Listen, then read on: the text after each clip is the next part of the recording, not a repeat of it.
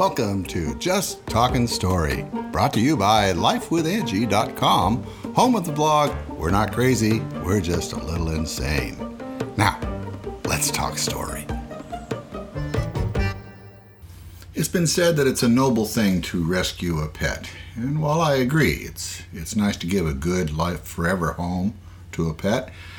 I've been reviewing all the pets that have wandered through our lives and uh, I found out it's a very dangerous place to be in our house. We're sort of like the Bates Animal Motel. I first discovered our ability of adding tragedy to the pet world early in our marriage. Angie and I were living in Idaho at the time. We enjoyed having a variety of cats and dogs around the house. Even the neighborhood animals felt comfortable around us. And this was the case with the neighbor's large, fluffy gray cat. On summer days, we'd leave our bedroom window open for fresh air, and the cat would come into our room, and he would often find him curled up on our bed. One evening, I heard the sound of the window slamming down in our bedroom, followed by Angie screaming, Derek, get it out! Get it out! Well, at the same time, I started hearing a loud squalling coming from the outside of the front of the house. So I ran into the bedroom to find Angie hysterically pointing at something moving rapidly behind the window curtains. I approached it and pulled back the curtain to reveal about three inches of a gray furry tail projecting from our bedroom from the bottom of that double hung window. So I ran outside and found the neighbor's cat hanging by its tail from our window. The look in his eye was telling me that uh, it wouldn't be a wise idea to come over and try and get that tail out from that side of the window. So I went back inside. I opened the window and phew, the cat was gone. Well, the very next day, I, I went into the neighbors and I said, uh, I'm really sorry, but my wife slammed your cat's tail in our window last night. And he said, Oh, don't worry about it. He's a stupid cat, and that's what he gets for being friendly. You see, that statement explains a lot about why most cats are quite aloof and have straight tails. The now kink tailed cat survived his encounter with us, but he would never step foot on our property again. I watched it one day walking down the street. He had this distinctive Z shaped tail held high, looked like the protruding arm of an electric streetcar. When it reached the beginning of our yard, it crossed the street and continued on, looking over suspiciously in case that crazy lady came out to try to customize any other part of its body. Another of these uh, unfortunate little animals in our house was Harry. Harry was just as his name implied he was a long haired guinea pig that my oldest daughter, Marissa, had inherited from her best friend's family. Now, Harry lived in a cage in Marissa's room and seemed content. The children would take him out to play with him and then forget to put him back, as usual. I would deduce this fact from the little round Harry pellets that would uh, he would leave wander, uh, on the floor wander as he wandered around the house. I suppose he left them there in case he got so lost that he couldn't get back, and all he had to do was follow them to the relative safety of his cage. It was these pellets that led to his unfortunate demise. One late summer morning, Angie told Marissa to clean out the cage. Of course, this is a very silly request, as everyone knows that children only promise to take care of the pets to get their pet, uh, parents to let them keep them. Marissa simply moved Harry in his pellet filled cage outside where mom wouldn't see him let alone smelling. At the moment, the shadiest, shadiest spot along the house was the rear driveway. Well, unfortunately, Marissa did not figure in the rotation of the earth and the fact that the shade would move. It turns out that that particular spot turns into a blast furnace for approximately 30 minutes every day. Angie and I had gone back to the hospital that day to bring our newest addition, Tristan, home, as he had to spend his first night under an ultraviolet light due to a slight case of jaundice after being born. We had left 10 year old Marissa home alone, and this was in the days when you could do that sort of thing and not be turned into Child Protective Services. So we went, she went out to the cage and took Harry out to play with him. What she found was a totally limp and equally lifeless Harry. She dropped the little guy and ran into the house to tell us. That's when she realized we weren't home yet so she called up her best friend's house in a panic. All she got was their answering machine, so she left the following message I left him out in the sun. He's dead. I killed him. Of course, when they played the message back, they thought she was talking about her newborn baby brother, and they proceeded to panic and frantically try to call us as it appeared we now had a miniature female Hannibal Lecter on our hands. After we settled the confusion and sent the SWAT team home, we held a very somber funeral for our beloved furry little friend and buried Harry in the backyard. I've often imagined what it would be like for an archaeological team in many, many years from now to be digging around where our backyard is. They would find a vast array of uh, different type of animal species. They'd have no idea how in the world they got here. Little did they know that that was, of course, uh, unfortunate victims of the special kind of love for animals that exists in our family.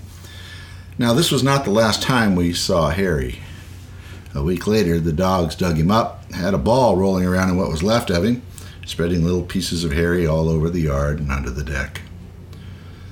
Another tragically loved pet was George the Finch. He was a cute little thing, and the family loved to hear his happy little songs emanating throughout the house. As usual, the children loved to try and play with any pet, and this included George. They would open his cage and talk to him, and were delighted when they can get him to sit on their fingers. Unfortunately, our children have an issue with doors. They've not been able to grasp that simple concept of closing them. There's many times when I would walk around the corner and find a smiling child sitting on the porcelain throne, or I'd find the front door wide open on a 105 degree day as the electric meter ran mad, the air conditioner strained to keep up. So it was no surprise when we came home from a trip to find the door to George's cage open and its occupant long gone. The children were frantic, and I calmly told them just to fan out, search the house, and we'll no doubt find him. As I was searching the den, I noticed our little house dog, Sassy, was on the couch chewing on what I thought was one of her chew toys. Then I remembered that she didn't have any white feathered chew toys. I yelled at her to drop it, and I picked up poor George and examined him. And his head was covered with sassy slobber, but he was still alive. I gently smoothed out his little feathers and talked to him soothingly as I placed him back into his cage.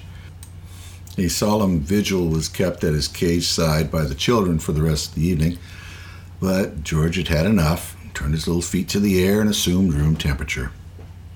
Another somber funeral service was held in the pet cemetery of our backyard, and it concluded with a song set to the tune of Poor Jud is Dead from the musical Oklahoma. Poor George is dead, Sassy chewed on his head. We had another parakeet who tried to give us a hint that maybe we weren't the best caretakers of parakeets. During dinner, we heard it start squawking, and we looked over to find the little thing trying to hang itself from the mini blind cord it had happened to pull into its cage. We gave that suicide little bird away to Angie's aunt before it could make another attempt at taking his own life. Now, our boys loved lizards, and our home became a temporary stop to many scaled little reptiles. One year, Angie and I came back from a trip to Hawaii and gave Ben a carved coconut in the shape of a monkey head. He thought it would make a great conversation piece in his lizard cage. Little did we know that carved coconut monkey heads must be very offensive to lizards, as the next day it appeared that all the occupants of the cage had unanimously decided to commit mass suicide. It was either that or all coconut heads from Hawaii are heavily treated with pesticides. I don't know. Needless to say, several more holes were made in the backyard in another somber ceremony. One year we had two large Cuban anole lizards we had a custom made large display, display case for him, and uh, they were popular with all the kids and their friends. The boys would take them out of the cage and carry them around on their arms or shoulders, much to the delight and or horror of many a visitor to our home. It depended on their tolerance of all things scaly.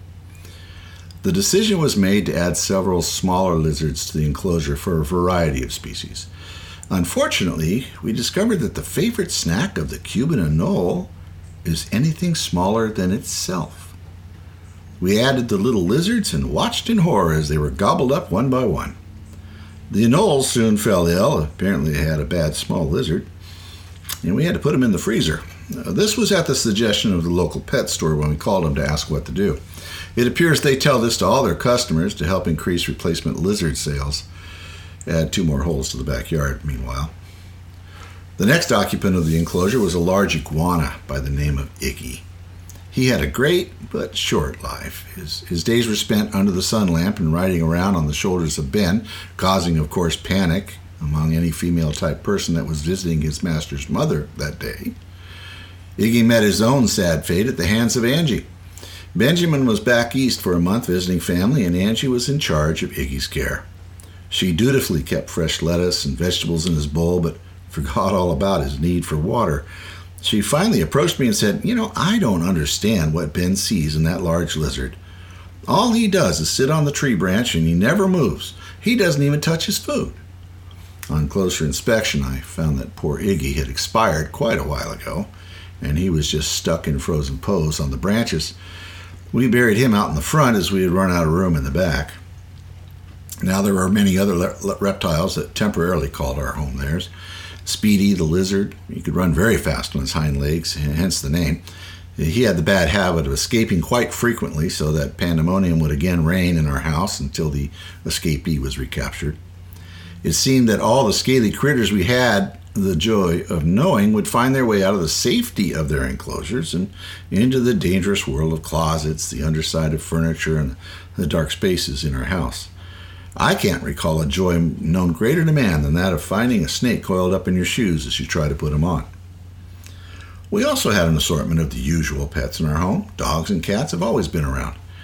These animals had a more of a normal lifespan as they were a little larger and harder to kill than the others, and this is with the exception of one unfortunate black kitten. Uh, he had made the fatal error of curling up on a black sweater at the bottom of the step from the bathroom just as Angie was coming out from the shower wrapped in a towel. This tragic event led to an extensive therapy session for Angie that involved vast quantities of really good vodka. Angie never could wear fuzzy slippers again. Then there was that large black and white long haired cat that a customer of mine had given me. He was a friendly enough cat. He'd spend most of his time hanging out in the front yard, and he was always good for an occasional petting and back scratching session. But he developed a bad and eventually fatal habit. Uh, that was of sleeping on the top of the rear dual tires of my work truck. One hot summer, when we were all away on vacation at the family cabin in Oregon, we had, we had left the house and its four legged menagerie in the care of one of our friend's teenage daughter, Michelle. When we returned home, I found a, a note taped to the front of the door that said, Derek, call me as soon as you get this, Michelle. When I called her, she explained that tragedy had struck when we were gone. She said that about a week ago, she heard Dave, one of our employees, come over to take my truck to work. And when she came out a few minutes later, she found the cat dead, lying on the driveway. I assured her that she was not to worry about this, as the cat obviously had spent the previous evening in the company of the local feline female floozies that plagued our neighborhood, and he was most likely sleeping off a long night of catnip, whiskey, and wild, wild women when his poor choice of sleeping quarters caught up with him. I asked her, What did you do with the body? And she said, Oh, uh, I put it in a box in the garage. Great, I thought to myself. It's been over a hundred degrees all week. Well, I was not prepared for that exquisite odor that met me when I entered the garage. It pretty much knocked me back out the door, but I took a deep breath and forged ahead. As I looked around through my watering eyes in the garage that was filled with boxes of Angie's now very aromatic treasures, I realized that I should have asked for more details as to the location of that flattened cat's impromptu coffin. I followed the stench trail and finally noticed a fluffy black tail sticking out of one of the old oak antique milk crates that we had found at a yard sale last year. Due to the heat, the cat had apparently melted and had become one with the crate, so I took the whole stinky thing out and put it in the back of my truck. I informed Angie about the sad affair and told her I needed to run over to the shop to dispose of the remains before the kids saw or smelled it. I put the box into the dumpster at the shop and headed home to help unload the van. The next day at work, Conrad, another of our dear family friends who happened to have his shop next to mine in the same complex, came over to tell me about some moron that had put a melted cat in this beautiful oak milk crate in the dumpster. For the most part, these uh, larger animals would live in a feast or famine type of existence, as it was always a guessing game as to when they would be fed. Now, that was the children's job, but to the children, they were viewed as self sustaining playthings that never required the care and attention that, that they so strongly promised to their parents. To the parents, these animals were viewed as an occasional companion, and depending on the size of the animal, full time depositor of Tootsie Rolls, cigars, or Presto Logs in places that our friends would walk. Buddy, our Pekingese, was doing his duty to uphold the standard of quality for parental annoyance to his dying day. He had aged and had the unpleasant habit of imitating a miniature goat's ability to deposit potty pellets while walking across the floor. I would find a trail of buddy pellets in a neat row, showing not only his direction of travel, but if you calculate the spacing, you could figure out his relative speed. I once noticed this glorious event during a, glorious event during a gathering of our friends at our home. Poor Buddy didn't even notice the ongoing deposits as he shuffled across the floor. So I yelled at him, Buddy! He turned around and looked at me, and then at the neat line of Tootsie Rolls across the floor with a look of, Where did those come from? Now, one of the many cats that blessed us with their presence was Dracula. He was a male Siamese that had a severe mother separation issue. He would get into the children's bed after they were asleep and suckle on their necks, leaving little cat hickeys. This led to several intense phone calls from the parents of the kids' friends who would spend the night only to fall victim to Drac the phantom neck sucker, and they were quite curious about these marks on their children's neck. Bedtime at our home during this time of uh, Drac's reign was always signaled by Ashley bursting into melodramatic anguish at the first mention of having to go to bed. At the first cry of despair, Drac would run off into the living room and hide under the furniture to await his prey on their way to their bedrooms. He'd run out from his hiding place to attack the tasty little ankles going by. The kids would cower in the hallway, waiting to make the mad dash through the living room of death. They would grab pillows or books to fend off the attack. Then sometimes they resembled a group of sadly deformed spina bifida victims, shuffling across the room with frantically waving random household items around their feet. A mother and son duo of dogs that we had was Cinder and Brutus. They occupied the backyard for many years. They were good dogs for the family and grew old and happy in their fenced little kingdom. We would take them out for walks around the neighborhood, much to the delight of Cinder, who loved it, but not to Brutus, her son. Brutus was a good looking dog. He was strong and muscular with a long tailed Rottweiler look about him.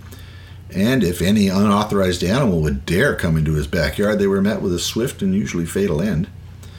Uh, this was the case with several of the neighborhood cats that made the one time mistake of entering into his domain. Our cats, of course, were accepted and protected by him, but any four legged strangers were fair game. One day, one of the children brought home a tortoise as a pet.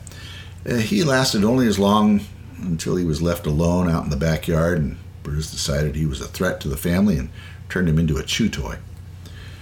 Despite his imposing appearance, Brutus was a devout coward outside of the backyard. When we would take him out for a walk with his mother, it would turn into more of a dragging session than a walk. At the end of this exercise, I would usually be the one to have to carry this four legged, 80 pound pansy back into the backyard. The years eventually took their toll on Brutus and Cinder as Cinder developed epileptic seizures and Brutus would lose all power and control to his rear legs. The decision was then reluctantly made to take them to the vet for a humane termination of their pitiful conditions. This sad task fell to our oldest daughter, Marissa, and her new husband, Darren.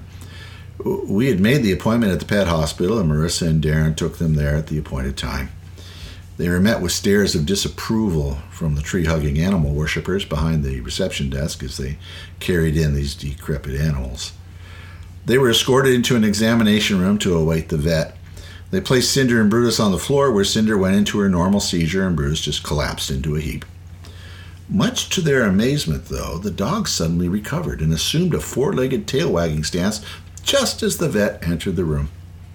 So he asked, So what brings you here today? Well, we need to have these two dogs put down, my daughter said.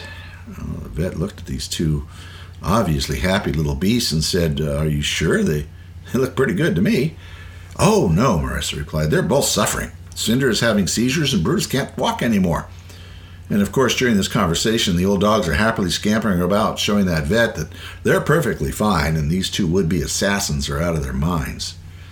As the vet reluctantly left the room and get the injections for the dogs, they again collapsed into a quivering mass, only to revive again as he entered the room and administered the fatal doses.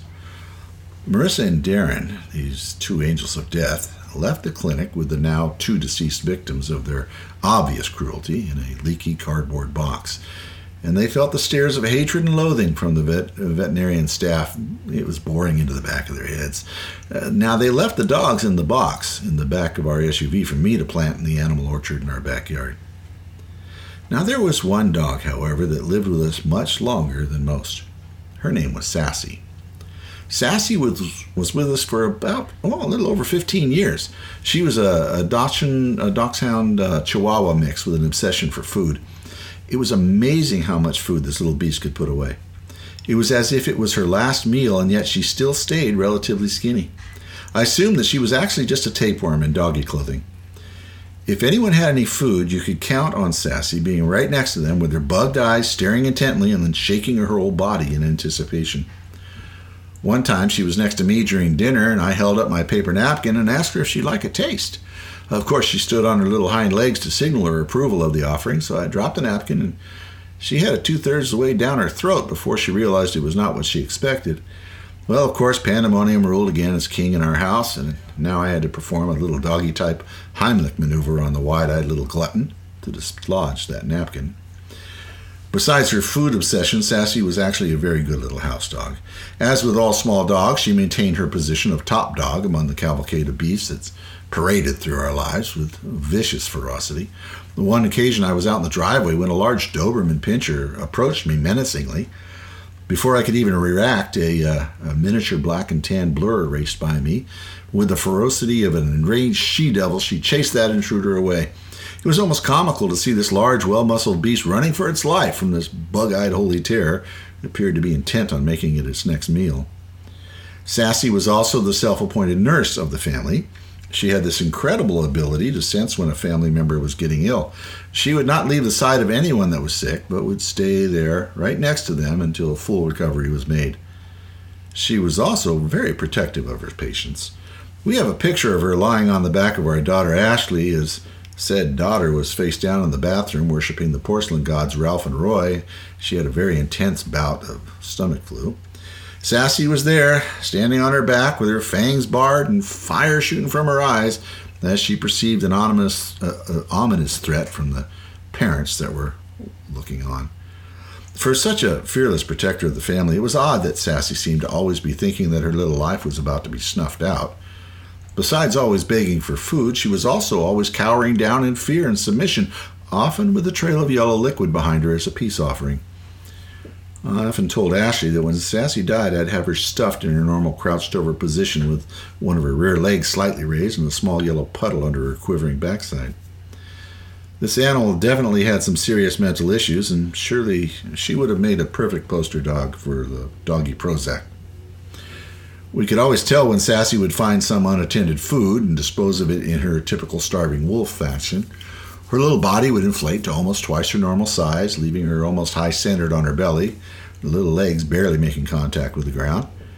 When this would happen, we'd simply put her outside in case of explosion, and then wait and see if she deflated back to normal size, which usually was the case in about 24 hours. Sassy's greed for food ultimately led to her unfortunate demise. We had a gathering at our home, and some of the kids left several servings of McDonald's french fries out on the deck. These were, of course, irresistible to our little four legged garbage disposal and were promptly devoured with gusto. Little did we realize that Ronald McDonald was actually the doggy Grim Reaper in disguise. That rapid intake of this toxic meal was too much for the now 15 year old dog, and she once again inflated to football size for the last time and went to the little doggy vomitorium in the sky. The usual solemn funeral service was conducted, and another future discovery for the archaeological team was placed into our underground animal kingdom. Uh, the dogs that we had at one time consisted of uh, Jack, a 90 pound boxer pit bull mix, and Moose, a 180 pound Great Dane that thought he was a miniature poodle because all he wanted to do was sit on your lap anytime he could. We also have a variety of cats that come and go as they please, uh, because as we all know, you don't own cats. They just allow you to feed them. Shortly after we had adopted Moose from a family that ran out of room to keep him, uh, we discovered his love of Chihuahuas. I was in my office in the backyard and saw him and Jack standing at the rear fence, tilting their heads in wonder as two of the neighborhood's chihuahuas viciously voiced their displeasure at their presence. I went out to them and was greeted with the sight of two little muzzles sticking out of a small space under the fence. They were snarling ferociously at these perceived threats to their doggy domain. As we all know, Chihuahuas have that small dog syndrome that makes them feel invincible and usually results in their tragic demise at the jaws of much larger and less patient breeds of dogs. As I stood there, Moose gave two sweeps with his massive paw to the opening and enlarged it enough for the two yapping beasts from Hades to stick their heads through and continue their assault. I just shook my head and walked back to my office, and I looked up from my work to see Moose's head slowly lower down to the opening in the in in the fence for a closer inspection of these little demon dogs. What followed brings to mind the scene of that movie Jurassic Park. Remember where the Tyrannosaurus Rex lowered his head to make the little snack of the lawyer seated on the toilet? As Moose's head came up, I noticed that dangling from his mouth was the highly animated wiggling body of one of the chihuahuas, as Moose had him by the head. Before I could react, Moose flipped his head to the side and launched this little thing, spiraling into the air, only to grab it as soon as it hit the ground and launch him again in another direction. By this time, Jack was bouncing around with the expression of, throw it to me, throw it to me, all over his face. I rushed out and put a quick stop to their little game of catch, and the now slobber covered and totally hysterical little creature made a beeline back through the opening in the, to the safety of his yard. Today, these little guys still do their normal hysterical barking through the fence, but they make sure not to stick any body parts through the fence that Moose could play with. I wonder what caused Moose to do this, as he was an extremely gentle giant and never showed any aggression to any other animal he met. And then I suddenly re- realized that uh, the picture that the previous owner had sent me when we were thinking of adopting him was Moose sitting with his favorite stuffed toy in his mouth. It was the Yo Quiero Taco Bell Chihuahua dog. I would have to say that the most unusual pet we ever had was a small snake one of the neighbors found in their garage. They called up the house to ask to see if Ben could come down to capture it. Everyone knew that the Youngs were animal people. Uh, they never knew that we were the Addams family of the animal kingdom, though. Ben went down and returned with a small snake like creature, and Angie put it in a jar and sent the kids out to get leaves and twigs to make it more comfortable. I was away on a business trip, so they called me to inquire of my great and vast knowledge of animal husbandry as to what species of snake this might be. Their descriptions didn't fit anything I was really knowledgeable about, so I told them that I'd have to wait to do a thorough examination when I returned in two days. In the meantime, I told them not to handle it until I could make sure of the species. Angie and the children spent their time watching this new member of the family through the glass jar. They even went to the point of putting it at the dinner table so that they could look at it while they ate dinner. Two days later, when I returned, they proudly presented me with their amazing find. They anticipated that they would be hailed as the discoverers of a new and exotic snake species. My examination revealed that this creature was about six inches long, with a cauliflower shaped head. It resembled more of a worm than a snake, as it had no scales. After getting more information about where it was found, I, being the final authority of all things scaly, announced that their discovery was in fact quite a rare find.